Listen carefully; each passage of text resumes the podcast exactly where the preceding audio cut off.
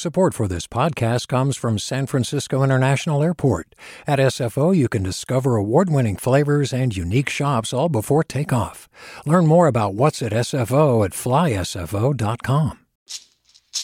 Hey, it's Glynn Washington from Snap Judgment. And if you love what you're hearing, and I know you love what you're hearing, please consider becoming a KQED member special access to cool events, behind the scenes footage, and so much more. Plus, you'll sleep better at night knowing you did your part for the community you depend upon. It's in you. Please be in it. Visit donate.kqed.org slash podcasts to sign up now. That's podcast with an S. Thanks. From KQED. Good morning. This is the California Report. I'm Saul Gonzalez in Los Angeles. The state legislature has passed a new state budget just in time for tomorrow's constitutional deadline. But as KQED's politics editor Scott Shafer reports, it's something of a placeholder. The $300 billion state budget is the largest California spending plan ever, and it includes some $10 billion in tax refunds for small business owners and all but the highest income earners. It also has a huge bump up for K 12 schools, and, noted Assembly Budget Chair Phil Ting from San Francisco, billions to improve public schools infrastructure. Good for our schools, it's good for the economy. Those are all jobs that are going to happen in all of our communities up and down the state. But Republicans complained there's too little money for farmers and water storage, and no freeze on the gas tax, which the GOP is pushing. Assemblyman Vince Fong from Bakersfield. Californians are rightfully frustrated. They are paying more and getting less. State spending continues to rise, but the problems get worse and crises go unaddressed. But Democrats did put tens of billions into things like addressing homelessness, affordable housing, and preventing wildfires. And Senate Budget Chair Nancy Skinner from Berkeley touted the $38 billion put into reserves. Covering our budget stabilization account, the special fund for economic uncertainties, the public school system stabilization account, and our safety net reserve. None of that appeased Brian Dahle, the Senate Republican who's running for governor. He used a culinary metaphor to describe the plan. So, members, there's a lot of ice cream, I call it. There's not a lot of vegetables. Despite the budget's passage, major issues, including the contours of that massive tax refund, must now be negotiated with the governor. For the California Report, I'm Scott Shafer. And speaking of gas, the average price for a gallon of gasoline continues to rise across the country and here in California. Over the weekend, the national average for a gallon of regular gasoline reached an all-time high, topping $5 a gallon. And here in California, according to AAA, a gallon of regular gas costs an average of $6.43, also a record. That's up more than 50 cents from a month ago and more than $2 from this same time last year. Rural Alpine County has the highest average price in the state, with a gallon of regular gasoline costing nearly $7.80. And returning to the state budget, one of the many items Governor Newsom is set to weigh in on is the potential elimination of court fees known as civil assessments. Civil assessments are penalties that courts impose when traffic tickets and other citations aren't paid on time. And like other government mandated late fees and penalties, they often hit low income and black and Latino Californians the hardest. Both the state assembly and senate have voted to eliminate civil assessments and discharge all related debts. The question here is just in these coming days, as the negotiations conclude, will the governor strip the budget, the legislature's budget, of this proposal? And it's totally possible that he will. Rio Scharf is an attorney with the Lawyers Committee for Civil Rights of the San Francisco Bay Area. In the past, Newsom has recommended cutting the $300 civil assessment fee in half. But Scharf and other advocates argue that even if reduced, the fines would still place an unnecessary financial burden on many Californians. Advocates also say they aren't that effective at coaxing people to pay up research from other jurisdictions shows that text reminders and better notices can actually outperform some of these harsh and more punitive approaches. According to research from Scharf's group, courts have extracted more than $750 million in civil assessments from Californians in the past 10 years. Since the beginning of the pandemic, the cities of Los Angeles, Long Beach, and Richmond have all adopted rules to stop landlords from harassing their tenants. That harassment includes shutting off utilities, failing to make repairs, or refusing to accept rent. As KQED's Erin Baldassari reports, the Bay Area city of Concord is the latest to take up these protections for renters. When Ida Saliguera moved into her small two bedroom apartment in Concord three years ago, it wasn't in the best shape. There were cockroaches and mice. The landlord would periodically fumigate the building, but she says they always came back. So, last month, Guerra called the city's building inspection department. A few days later, she got an eviction notice. She thinks it's retaliation. KQED couldn't reach her landlord for comment. Guerra says she's been having headaches from the stress and doesn't know what to do. But if the Concord City Council adopts the proposed rules, she could have a new tool to fight the alleged harassment. The proposal would authorize fines of up to $5,000 and allow tenants to recoup attorney fees if they successfully sue their landlord. Joshua Howard with the California Apartment Association says the state already has laws that prohibit landlords from harassing their tenants. What these ordinances do is they invite excessive penalties on landlords for making what could be considered an innocent mistake. He blasted Concord's proposal as overly broad and questioned why tenants' rights organizations across California are pushing for these types of rules now.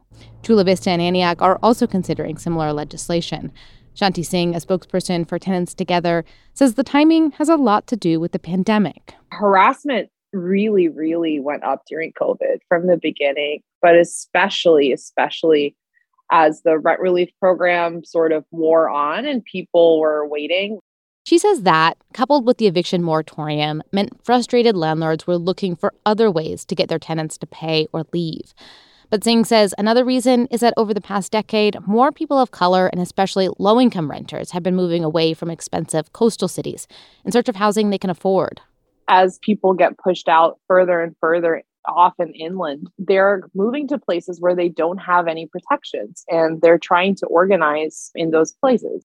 The Concord City Council is expected to vote tonight on the tenant anti harassment ordinance. For the California Report, I'm Erin Baldassari. Hi, I'm Sasha Khokha, host of the California Report magazine. Every week, we bring you stories about what connects us in the giant, diverse Golden State. Because what happens in California changes the world. I love this place. We were once seen as like the place to be, California. The land of milk and honey. That's where you go to Sunshine State, but we just have challenges right now. KQED's California Report magazine. New episodes drop every Friday, wherever you get your podcasts. Hey, it's Avery Trufelman, host of Articles of Interest. And I've got to say, I've been a fan of KQED ever since I was a little kid and I would come out to San Francisco to visit my grandma. It was just what we'd always turn on every time we got in the car, every time we were making dinner and turning on the radio. It was always KQED. And then over the years, I've become a massive fan of KQED podcasts because this is local reporting at its best. These are answers to questions you've always wanted to know, interviews with exciting, unusual voices, necessary journalism, all told with love and care and artistry. And did you know that a majority of KQED's funding actually comes from members? It's just people like you and me supporting the programs they love while also getting access to cool events, behind the scenes footage, and so much more. If you want to sign up and be a part of this amazing community, visit donate.kqed.org slash podcasts to become a member today. That's podcasts with an S. Thank you for listening and thank you for your support. This past weekend, there were multiple incidents across the country involving right wing groups targeting Pride Month events. And we had at least two notable examples of LGBTQ hate here in California. On Saturday, a group of people alleged to be associated with the far right Proud Boys heckled a drag queen who was leading a children's reading event at a library in Northern California's East Bay. And on Sunday, San Francisco Senator Scott Wiener, who's gay and has fought for LGBTQ rights, received an email with death threats concerning enough to warrant bomb sniffing dogs checking his home. Here to talk with me about these recent waves of LGBTQ hate and their roots is Ari Drennen, LGBTQ Program Director for Media Matters for America. Welcome, Ari. Good morning. Thank you for having me.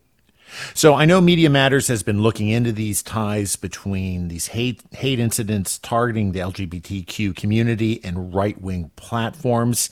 Tell me more about that. Yeah, unfortunately, the events that we saw over the weekend, which also included the 31 members of the fascist gang, the Patriot Front, being arrested on their way to an Idaho Pride event, these are kind of the a continuation of the violent rhetoric that we've seen in online spaces really growing over this year, bleeding into the real world. And there's one online space in particular that you're concerned about, and that's uh, Libs of TikTok. Tell me more about that and its role in fanning the flames of these incidents, of organizing these events that target the LGBTQ community. Yeah, of course. So, Libs of TikTok, uh, somewhat confusingly, is a Twitter account. And in March, our data showed that they were the top Twitter account amplifying anti LGBTQ hate. The account started out by posting videos of primarily LGBTQ people, a lot of teachers as well, and sort of highlighting those for their users. But they've since they've since moved on to uh, highlighting LGBTQ events that are taking place, while simultaneously continuing to perpetuate the slander that LGBTQ people are grooming or otherwise threatening children. And what do you think is at stake here? I mean, other than, of course, being concerned about violence toward people, what do you think is the wider concern of the community? According to a study by the Williams Institute at UCLA, trans people specifically are over four times more likely to experience violent victimization than the average American. I'm concerned about something similar to another Pizzagate. If you have right wing pundits um, like Libs of TikTok, you know, Tucker Carlson has used his show to make similar allegations. Georgia Congresswoman Marjorie Taylor Greene has been out there spreading the same kind of stuff, you know, saying that LGBTQ people are grooming children, are, you know, turning them LGBTQ, are making them trans. All of this false stuff um, is very threatening to people. And unfortunately could lead them to take violent action, you know, of the same kind that we saw over the weekend or more serious. I, you know, I'm concerned about sort of a general rollback of, of rights for LGBTQ people and our ability to feel safe in public. Once again, that was Ari Drennen, LGBTQ Director for Media Matters for America. The San Diego County Board of Supervisors will take up a proposal today that would enable the county to sue gun manufacturers for their role in deadly shootings. Supervisor Terra Lawson Remer is one of the co authors of the measure. During a news conference yesterday, she says it's about holding gun makers accountable. This is about taking our fight for gun safety from the State House to the courthouse, using the law to pursue civil liability. Talia Fish is a 10th grader in the San Diego County community of Encinitas. She says she often thinks about the possibility of a shooting when going to school. Since my voice does not count at the ballot box, I am urging you instead to hear it now. I must beg that you consider the way that I feel, the way that my peers feel, and the fact that we are asking you to please keep us safe, to please keep the guns out of our school, to please hold the right people accountable. Meanwhile, gun rights advocates in the San Diego area say this is more about politics than actually preventing shootings. A similar bill to sue gun makers is making its way through the state legislature, part of a package of gun safety measures proposed this legislative session. Nearly 50 miles of Highway 70 in Butte and Plumas counties are closed indefinitely due to mudslides and debris flows in the area. Much of the damage occurred in burn scars from last year's Dixie Fire. Thunderstorms and heavy rains hit parts of Northern California on Sunday, causing the slides. Here's Chris Woodward, a spokesperson for Caltrans, speaking with Fox 40 Television in Sacramento get uh, access into the area so they can further assess, see what kind of roadway damage we're dealing with. Woodward says it's unclear if parts of the roadway or guardrail will need to be completely replaced. The highway is closed in both directions between Jarbo Gap in Butte County to the Greenville Y at Highway 89 in Plumas County. Caltrans says local residents in the area may still be able to get to their homes. Caltrans also says it's working to get at least one lane of the roadway back open, but there's no estimated time of reopening. And finally, this morning, officials at Yosemite National Park are asking the public for help. They need assistance in identifying vandals who spray painted more than 30 sites in the park, including rock formations. Photos posted on social media show rocks tagged with the word Fresno and other writing in blue and white spray paint. The tagging occurred along the Yosemite Falls Trail, likely on the evening of May 20th. It's thought to be the worst case of Yosemite Park vandalism in more than a decade. Support for the California Report comes from Paint Care. Now, with 834 drop off sites in California where households and businesses can recycle their leftover paint. More at paintcare.org. Stanford Healthcare, alerting listeners to the critical blood shortage in the area. Now is the time to donate blood and make a difference. StanfordBloodCenter.org and Eric and Wendy Schmidt through the Schmidt Family Foundation, working together to create a just world where all people have access to renewable energy, clean air and water, and healthy food. On the web at theschmidt.org. And that is the California Report for Tuesday, June 14th. We're a production of KQED Public Radio. I'm Saul Gonzalez. Thanks so much for listening and have a great day. Do you love learning about the San Francisco Bay Area? Its history, its people, its unique blend of cultures? Then you should check out the Bay Curious book. I'm Katrina Schwartz, editor and producer on the Bay Curious podcast, and I'm here to let you know that for the month of May, we've worked out a sweet deal for KQED podcast listeners. Right now, you can get the Bay Curious ebook for $1.99. That's right, $1.99. Just search for Bay Curious wherever you get your ebooks or find a link in our show notes. This offer does expire at the end of the month, though, so you'll want to act on it fast. Happy reading!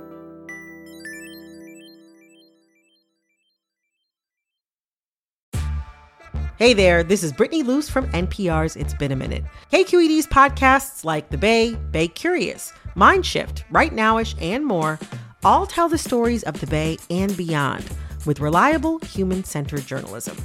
They aim to inspire, make you think, entertain, and expand your understanding of the place you call home. Here's how you can support podcasting at KQED. Showing your support is easy, and you can join Brittany in supporting KQED Podcast too at donate.kqed.org slash podcast. That's donate.kqed.org slash podcast.